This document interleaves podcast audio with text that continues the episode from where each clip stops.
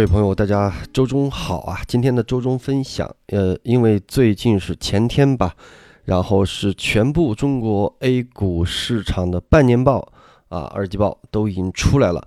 那么针对最新一期的这个财报，我们能够从总体的概览上，从数据上去分析出一个什么样的结果呢？它体现了现在整个市场在财务方面、在盈利方面、各个行业板块方面会有一个什么样的情况呢？今天咱们就来跟大家做一个二零二零年的中报的要点的解读。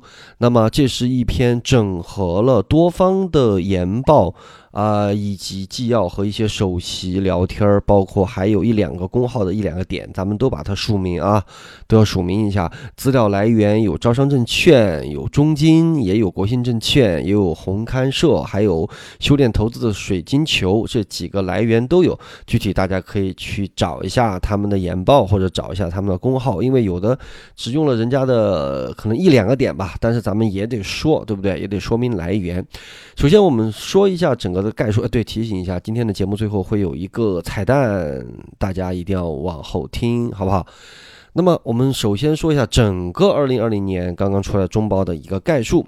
那么二零年的第二季度呢，A 股的总体的业绩相比于第一季度啊，因为是有疫情啊，今年是个非常特殊的年份，那么比一季度环比是有明显的改善。相比于去年的二季度呢，同比是跌幅收窄。啊，也是跌，但是收窄了。全部的 A 股二季度的净利润的增速是负的百分之十二，其中金融类是比较差一些，是增速是负二十三，非金融类的增速是零。啊，注意这个对比啊，第一季度的全部的 A 股的增速是负二十三，金融类是负一，非金融类的增速是负五十一。一季度疫情是特别的惨啊，腰斩。那么，全部 A 股上半年总体的净利润增长是负十八，金融类增幅是负十二，非金融类增幅是负二十四。由于咱们的制度优势啊、让咱们的这个整个的复工呢比全球都要快，能够安全的复工，所以二季度的市场的整体业绩是有复苏的。各个从指数板块的盈利的修复节奏呢，也有一个明显的分化。毕竟疫情对于不同的行业有不同的影响。从规模的大小来讲，中小企业的业绩增速明显好于大市值的企业。其中主板的二季度的增速是负的十八，中小板的增速是正的二十八，创业板的增速是正的四十，科创板的增速是正的五十四。那么对比第一季度的主板增速是负二十四，中小板增速是负十五，创业板增速是负二十三，科创板增速是正十四。那么中证一千指数的盈利明显好于沪深三百和中证五百，因为二季度的科技以及医药板块啊，包括呼吸机啊，包括口罩呀、好多业绩相对比较好，而且又多半的属于中小创企业，因此中小创企业的整体的增速是明显好于大市值的企业。那么在结构上，第二季度的上游行业的负利润。呃的净利润的负增长的幅度是明显收敛，那么中下游板块是已经为正啊，转为正了啊，转为正增长了。行业方面呢，金融领域有明显的分化，银行和保险增速下滑，证券业绩增长比较快，这个大家应该有印象啊。银行因为有很多债务的这个问题呀、保险这边方面也不是很好。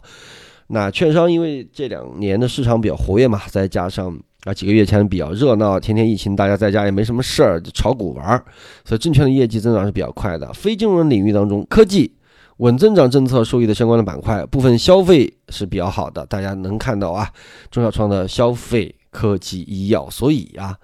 为什么这些板块这几个月会涨得这么厉害？跟它的盈利状况确实有关系，啊，因为我们之前讲过，科技它是一个弱周期相关的啊，就是它你好多科技变化也快，而且受政策影响也小，投入啊、产出啊，它都啊比较弱周期，所以科技比较好。那啊，医药、医疗这些是因为有疫情方面的推动跟炒作，那么企业方面呢也会受影响，相对比较好一些。消费那必选消费就不用说了，柴米油盐酱醋茶在大家居家期间也是比较好，所以市场是有逻辑的啊，是根据业绩在炒的。第二季度呢，A 股的上市公司的经营的现金流的占营收比的比重是环比的小幅回升。库存方面呢，上市公司库存的同比增速和存货的占总资产的比重是在持续的下行。那么投资方面，全部 A 股剔除了金融和两桶油以后，固定资产的同比增速是环比基本持平。在建工程和资本支出的同比增速是双双回升。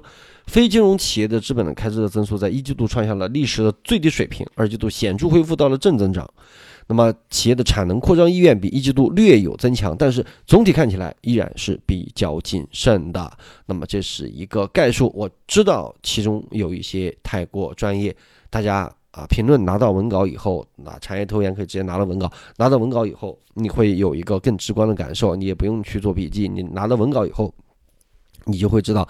那么下一步你的持仓的布局应该在哪些行业上了？所以我们说第二个部分就是二零二零年的第二季度的业绩的行业比较。第二季度呢，金融及石油石化以外的板块对市场的整体的净利润的增速影响是比较大的。根据一致可比口径的整体算法测算，整体 A 股的二零二零年的上半年的累计的净利润的同比的增速是负十九点一，其中第二季度的净利润的增速是负的十三点七。金融及石油石化板块，呃，二零二零年上半年的累计的净利润同比增速是负的十三点七，其中第二季度的净利润同比增速为正的九点一。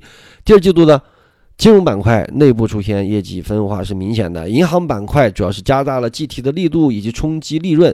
第一季度的净利润同比增速为正五，第二季度的同比的增速为负的二十三点一。那前两天我们也是在银行的那篇微博上的专业的文章跟大家讲了，专业的朋友你就知道了啊。券商板块市场活跃度升温，所以导致券商的业绩释放。那么一季度的同利润的呃同比增速是负负的十五点三，二季度的同比的增速为正的一百三十点二，所以是比较高的。那么在非金融的领域当中，有三条的业绩主线，第一条就叫做科技类的公司，主要是受益于行业景气度的上行，二季度的业绩增速回升比较快，比如通信、电子。计算机板块的二季度增速均转为了正增长。那么在六稳六保的基调之下，部分的中上游偏基建类的企业业绩的增速回升比较快的，比如机械设备、电气设备、建筑建材、公用事业等等。那部分消费类的也是受益于疫情的增长而出现了稳健，比如食品饮料、白酒啊、医药啊等等。大行业来看呢，二季度的必须消费、必选消费的净利润增速达了百分之三十二。所以为什么避险消费能炒那么高啊，同志们啊？那么能源板块净利润增速是负的八十二，很惨，对吧？国际原油也暴跌，然后各种工业品也不行啊，所以能源板块是最惨的。所以你看这几年咱们在产业投研里面的赛道，包括咱们自己聊，你看啊，六稳六保的那些什么基建啊、水泥啊、防水啊，是吧？什么？这些东西咱们说的比较多，还有一些在产业投研说的那些是吧？在这种逆势啊，这种赛道还能够上涨百分之五六十、六七十这种，那么为什么像呃包括什么什么什么原油了、海油了、各种油了，我们为什么没有去说这些赛道？确实能看出来，能源板块的净利润增速是负的八十二，非常的惨。环比来看，除了金融板块盈利走弱以外，其余大类的行业的业绩增速均出现了不同程度的改善。相比于第一季度的改善幅度是在正百分之三十，它其中包括了以下几个要听好了：信息技术、公用事业、电信服务、工业能源，尤其是信息技术、信息技术的板块的同比的改善的幅度是超百分之五十，远高于其他领域。具体数据我们有一个参考的附录。好吧，在 ROE 的数据方面呢，通信和农林牧渔 ROE TTM 相对于一季度的环比有所改善，其中 ROE 通信是正的一点二，环比提高二点七，农林牧渔是环比提高了二点二，是为十八点四，主要是由于销售净利率的提高，休闲服务、银行、非银交通、非银金融和交通运输明显下滑，肯定嘛，对吧？那都没人做了，对不对？没人去了，他们航空啊那些什么都不行，旅游啊、酒店啊、销售啊、服务这些都不行。那么边际改善，这个要注意了，边际改善，而且估值目前处于相对低位的板块，我们来看一下，它包括了。扣非的口径下，ROE TTM 连续两个季度持续改善的，而且目前的估值的历史分位水平在百分之五十以下的行业，包括了农产品的加工、畜牧养殖、互联网传媒、专业零售、化学纤维。扣非的口径下，这个净利润增速在在百分之十以上的高增长的行业，连续两个季度有改善的分位在百分之五十以下的行业，主要集中在通信运营方面的领域。好不好？那么第三部分就是呃利润改善的驱动因素啊，主要是管理生产经营活动和工业品的价格止跌，所以收入端是转为了正增长啊。然后我们的结论就是什么呢？结论就是目前啊推荐的行业有哪些呢？从整个行业的盈利的增速来看。呃，边际改善，而且估值在中低位的，像农产品加工、畜牧的养殖、互联网的传媒、专业的零售、化学纤维和通信运营啊，运营啊，那么这个推荐有些业绩成长确定性比较高的，而且涨幅比较小的科技行业龙头公司，不，公司不能提，不能提，不能提，不能提。哎，为什么文稿里会有啊？他们怎么那么不注意？他说得删掉。然后呢，是推荐啊，这都是卖方的推荐啊。卖方推荐就是说，其实有一些短期涨幅比较大，估值分位比较高，但是中长期的业绩确定性还是比较好。比如食品饮料、医药，其实跟大家就这些领域吧，在估值得到了一定消化之后，股价出现了调整以后，仍然是有配备的配置的一个价值。后面呢，会有一个附录，里边是谈了很多的这么。呃，这些行业啊，这些都有数据分析的行业，大家拿到文稿之后可以去看一下。其实啊，这几个月我们一直在说这个问题，我跟大家重复这个问题。你说核心资产，我老举例啊，这句话常听这个节目的朋友都应该被我念叨的快烦了。就说最贵的白酒，最好的创新药，是吧？能它又能跌多少呢？你又指望它能跌多少了？十五、二十，对吧？因为市场没有更多的确定性，那它跌下来之后还是买它，最后你看这两天又创新高了，对吧？那现在也有一些，比如说最好的医疗器材啦，对不对？最贵的创新药啦，是不是最贵的白酒啦，对吧？白酒前三嘛，啥啥啥，对吧？你稍微应该都知道吧？最贵的前三个是吧？啥啥啥，是吧？最贵的创新药，最好的创新药，这这这市值最大，这也不用我说了吧？最好的最大的医疗器材。这这也不用说了吧，对吧？虽然大家不在产业投研，但是我们的这个音频节目，包括前段时间跟大家调高的什么光伏啊那些东西，包括那些之前的免税啊、防水这些，其实也没少说，好吧？就是就是得靠大家自己去领悟啊。所以这个专业的东西吧，你可能听起来数据比较枯燥，但是对于专业者来讲，你就会慢慢的学会了啊。而且你有了这么一个。呃，文稿你能够更直观的看到这些业绩的变化啊，所以这还是比较重要的，好吧？那今天啊，这个十二分钟我们分享完了嘛？啊，我们就先把这个先讲了。呃，其实最近团队内部还做了一个内容，就是全国股票市场投资者状况的调查报告的二零二零年版。那今年的版本其实是三月底四月出来的啊。我们这个基金里的系列节目呢？呃，其实，在最开始的就前年吧，啊，做的第二期还是第三期就讲过这个报告。那今年又是出了这个报告。那么这一年有什么变化呢？我们是让我们的同学，还有让我们的微博的博友参与者，包括了我们微博的博友，包括小蔡、展旭、嘉盛、苏珊、雪洁、辛巴、彭翔以及卓宇。那么当然，这里边有两三个是我的学生啊，其余的都是我们微博上的博友，大家也是做了这么一期的东西。最后我发现呢，我是呃做了一期这个音频，但是没有放出来。之后因为我发现它这个读出来都是数据，但是我们可以呃把这个文稿也是今天合并这两份文稿，我觉得还挺有价值的。就是大家能看到啊这一年多啊，这个行情之下，投资者有什么变化？变化还是非常多的。啊，就是说，很显然，首先大家开始呃增加了对股票方面的投资。第二是购买基金，确实如我们预期，购买基金的买的越来越多啊。然后就是有一个明显的变化，二零一九年投资者获利的专业机构调查了，这个专业投资者的的盈利比例是百分之九十一点四，就专业的人赚钱啊。一百家专业机构，九十一点四家赚赚钱。一般的机构就是没有那么专业的机构，普通的这种私募啊或什么机构赚钱是百分之六十八点九。普通散户是多少呢？百分之五十五点二。也就是说，专业机构赚钱能力比普通散户要高出三十六个百分点，这是很高的啊。也就是说，你把钱投给专业的机构投资者，他百分之九十二的可能是能为你赚钱的，而你自己炒股呢，基本上就是一半赚钱，一半不赚钱。所以这是一个越来越专业的市场，这也印证了我们两年前之前的判断，啊，所以这个啊，所以这个里边有十二十点不同。就是二十点，这个跟前一年的不同，我们这这个这个八位同学啊，就把它都给梳理出来了。这也是我们一次尝试啊。这个文稿我们也把它合并到一起，然后也是送给大家，好不好？好，那今天我们就说这两件事情。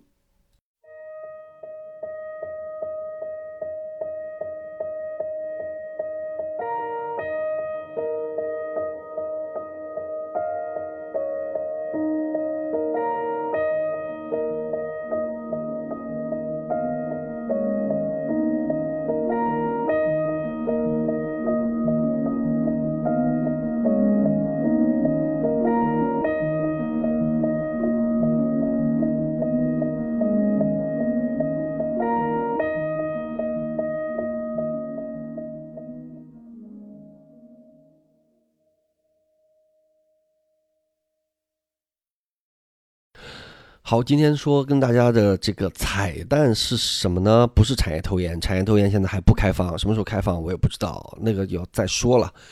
今天是一件什么事情呢？是这样的，是现在喜马拉雅这边本来是一直在跟我商量，我们要做一档这个课。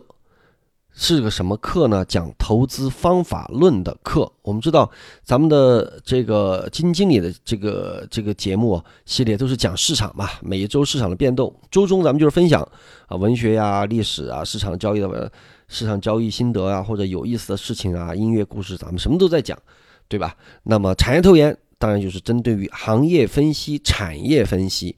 那么西马就跟我说说，何老师，咱们这个整个的这个产品链啊。虽然我不是职业做媒体的，只是业余来做，但是兼做，他们说也那也得专业嘛。我自己要求当然也是想他专业，说咱们产业链缺一个东西，我说缺什么东西？好，缺一个讲中间的方法论的东西。他说您看，免费节目呢，咱们有每一周对市场的这么一个概论。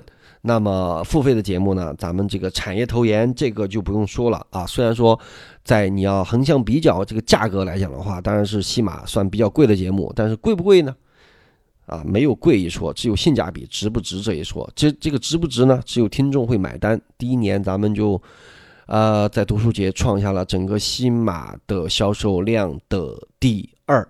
那么第一是一个做教育的啊，就是家长给孩子买英语的，什么叉叉什么什么英语之类的，所以这个实际情况是能看到的。明年当然也会有一个反馈的这么一个情况。明年如果啊还继续的话，那么啊，所以呃，这个产业投研跟免费节目是这样啊，就是说缺一个中间的讲方法论的产品，这个产品呢就不以赚钱为主了，对，一般说付费产品，大家。一般的第一的反应就是什么？包括我也是，我反应我说你们怎么做这种东西是吗？是又要去赚人家钱吗？他说何老师，这个我们一般就是卖的很便宜啊，每一堂课卖几块钱。我说几块钱的东西你让我做太便宜了啊，这个几块钱的东西说每一堂课咱们就卖个五块八块十几块，那么一共有那么啊几十堂课吧，可能不到五十堂还是五十堂课吧，算下来可能也就几百块钱吧。你要按五块钱算，二百五，哎，二百五，就然后你想，对吧？跟西马再分分成，再扣扣税啊，对啊，我每节课赚你一两块钱，对我可能啊，其实赚不了什么钱啊。你要从钱考虑来讲，那你就把这个事儿，那就看错了，肯定不是为了钱。然后呢，这个西马就跟我说说这个。考虑了一下，要丰富咱们的产品线，而且有很多说很多的音频的朋友都是有这种需求，说，哎，您说了这个在免费节目当中，咱们说了市场的状况啊，产业投研里边我们讲了产业的一些具体的产业的情况，一些赛道的情况，那么到底应该怎么做股票啊？方法论是什么？从如何能正确的认识投资，包括什么是股票，然后。怎么从一个新手小白打开软件儿，然后了解什么是股票？怎么看软件儿？怎么知道它的基本指标？技术分析是什么？基本面是什么？然后交易心法是什么？著名的交易的经典案例是什么？到底应该是怎么去做交易？怎么看盘？是吧？版面怎么设计？怎么盯盘？怎么复盘？怎么做交易计划？怎么做交易？这一切之一切啊，基本面怎么研究？啊，怎么做策略？这一切之一切得有一个方法论吧？这个方法论，我就说，我说有这么一个问题，我说我呢，业余呢做这个东西了，呃，做这个基金经理的系列呢，就是讲讲市场，学生们文稿都给写好了，对吧？我每周就来念一下就行了，除非就是自由跑题发挥的那一部分玩意儿以外啊，我也不费什么劲儿。产业投研，说老实话，本身天天就是我们在做的一些事情。啊，那么就是分析一下产业经济，分析一下赛道，跟大家啊一个月或者两三个月发那么一两篇行行业报告，这也不费事儿。平时也关闭，我也懒得搭理，偶尔回一个问题，觉得诶有好问题回答一下。我对我来讲工作没什么压力。我说您这突然让我说我再来什么一档节目五十讲啊，讲五十堂，每一堂十五到二十分钟。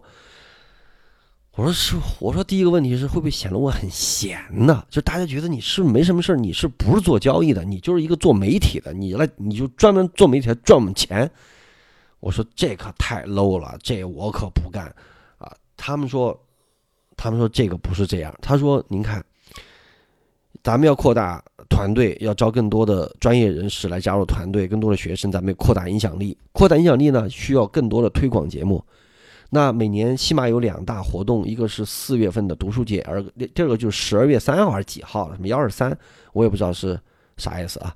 就大就是大概吧，就就一促销活动，这促销吧，您必须得是付费节目才能够在站内申请资。哎，我是不是透露太多公司秘密？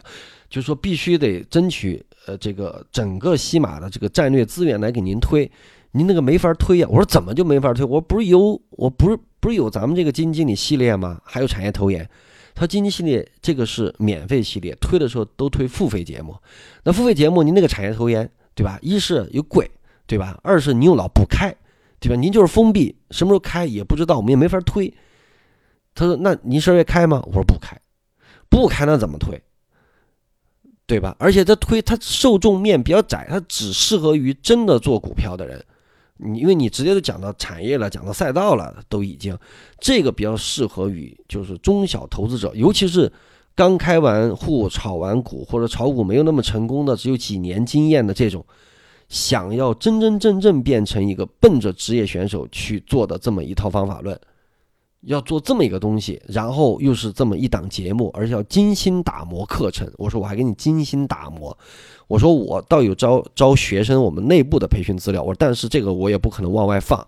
那么我可以做一些结合，把一些因为我的学生招的都是一些有经验的，或者说在专业机构的，或者。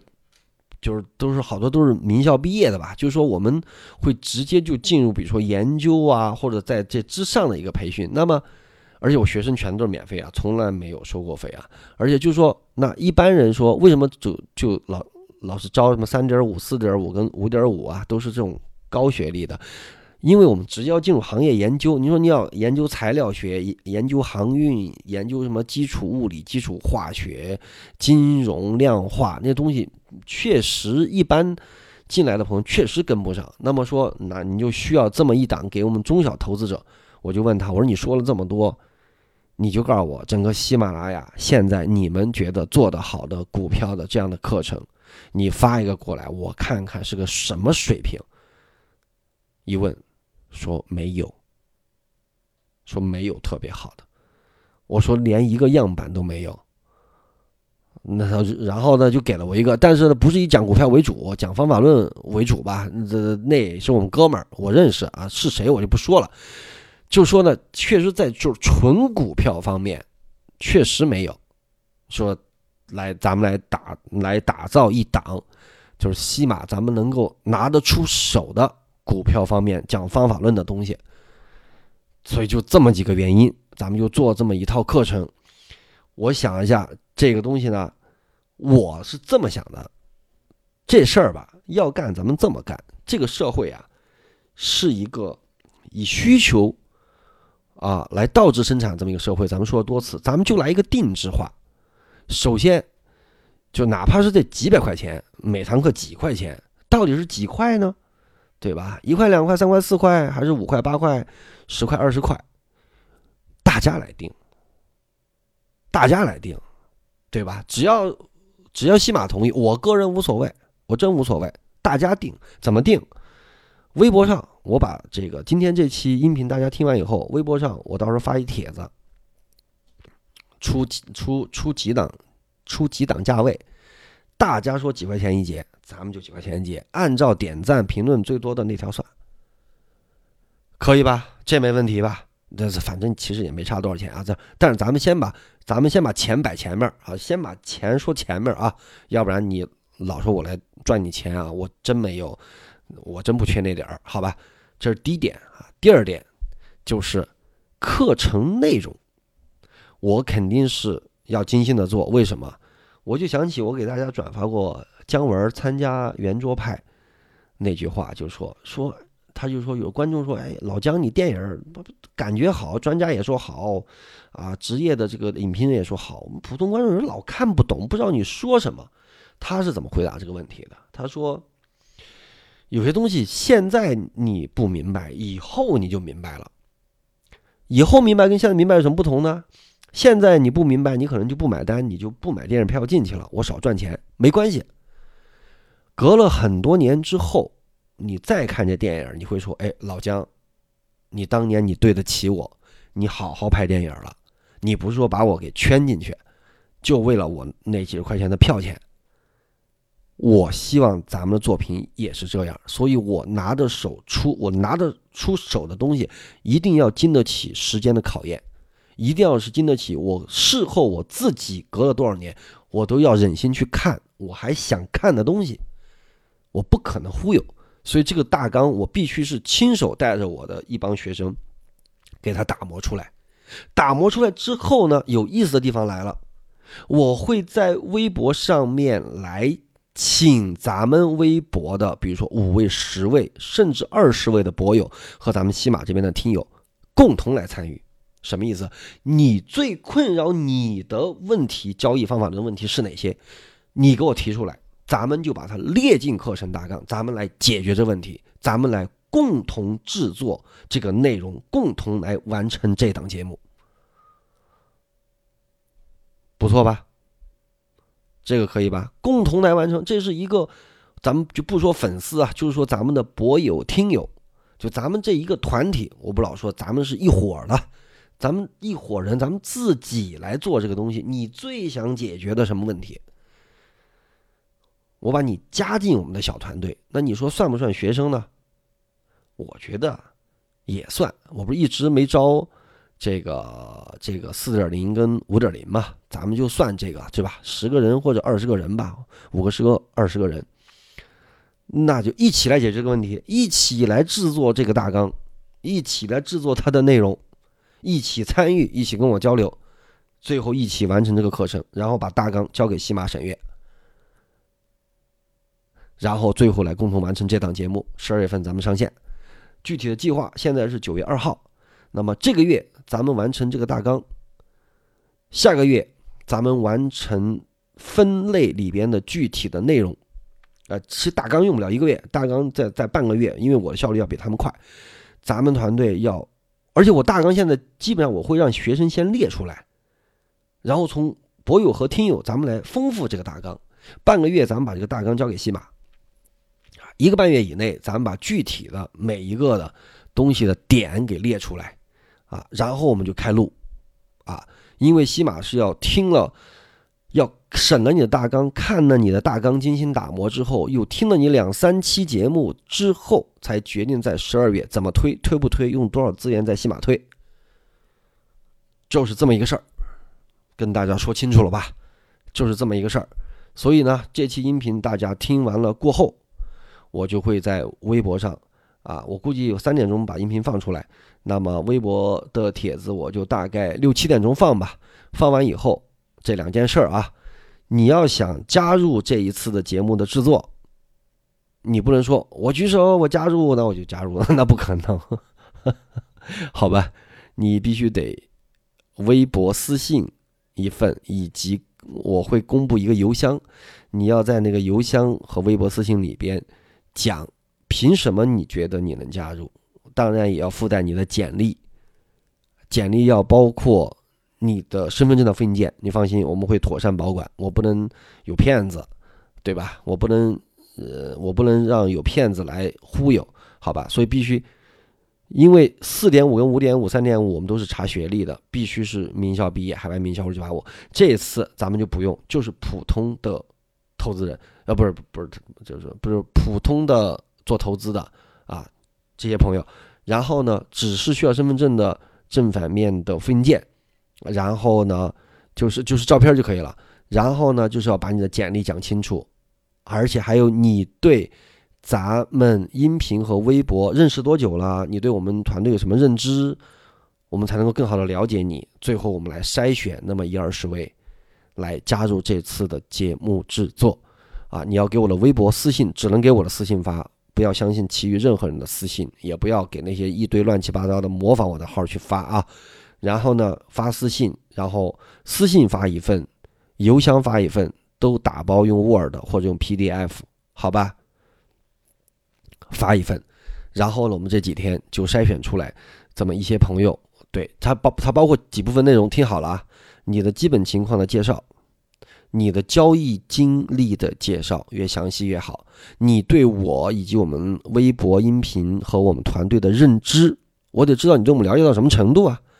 最后一个就是你最想解决的问题，这几部分内容发到我的私信和邮箱各发一份，然后我们一起来打造这一堂课程，然后这一个课程的价位。几块钱一节，对你哪怕是一两百或者三四百、五六百，还是多少钱，由大家来定，不不由我来定，明白了没有？好不好？今天的事情就是这样，那现在就动手开始做吧。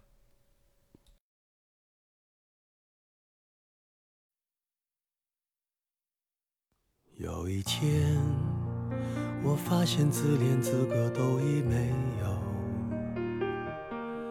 只剩下不知疲倦的肩膀，担负着简单的满足。有一天，开始从平淡日子感受快乐，看到了明明的幸福。我要稳稳的幸福，能抵挡末日的残酷，在不安的深夜能有个归宿。我要稳稳的幸福，能用双手去碰触，每次伸手入怀中。有你的温度。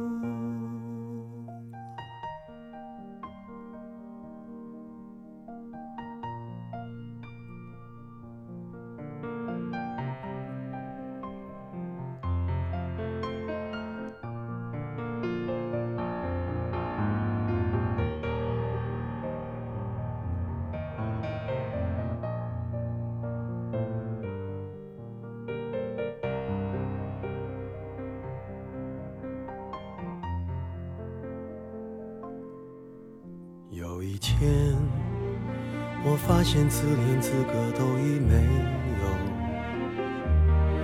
只剩下不知疲倦的肩膀，担负着简单的满足。有一天，开始从平淡日子感受快乐，看到了明明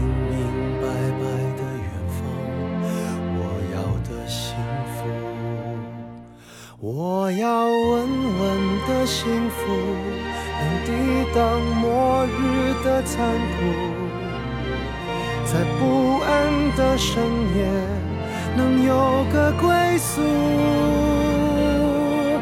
我要稳稳的幸福，能用双手去碰触，每次伸手入怀中有你的温度。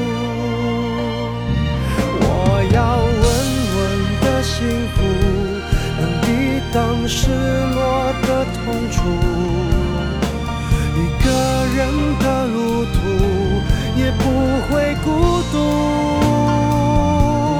我要稳稳的幸福能用生命做长度无论我身在何处都不会迷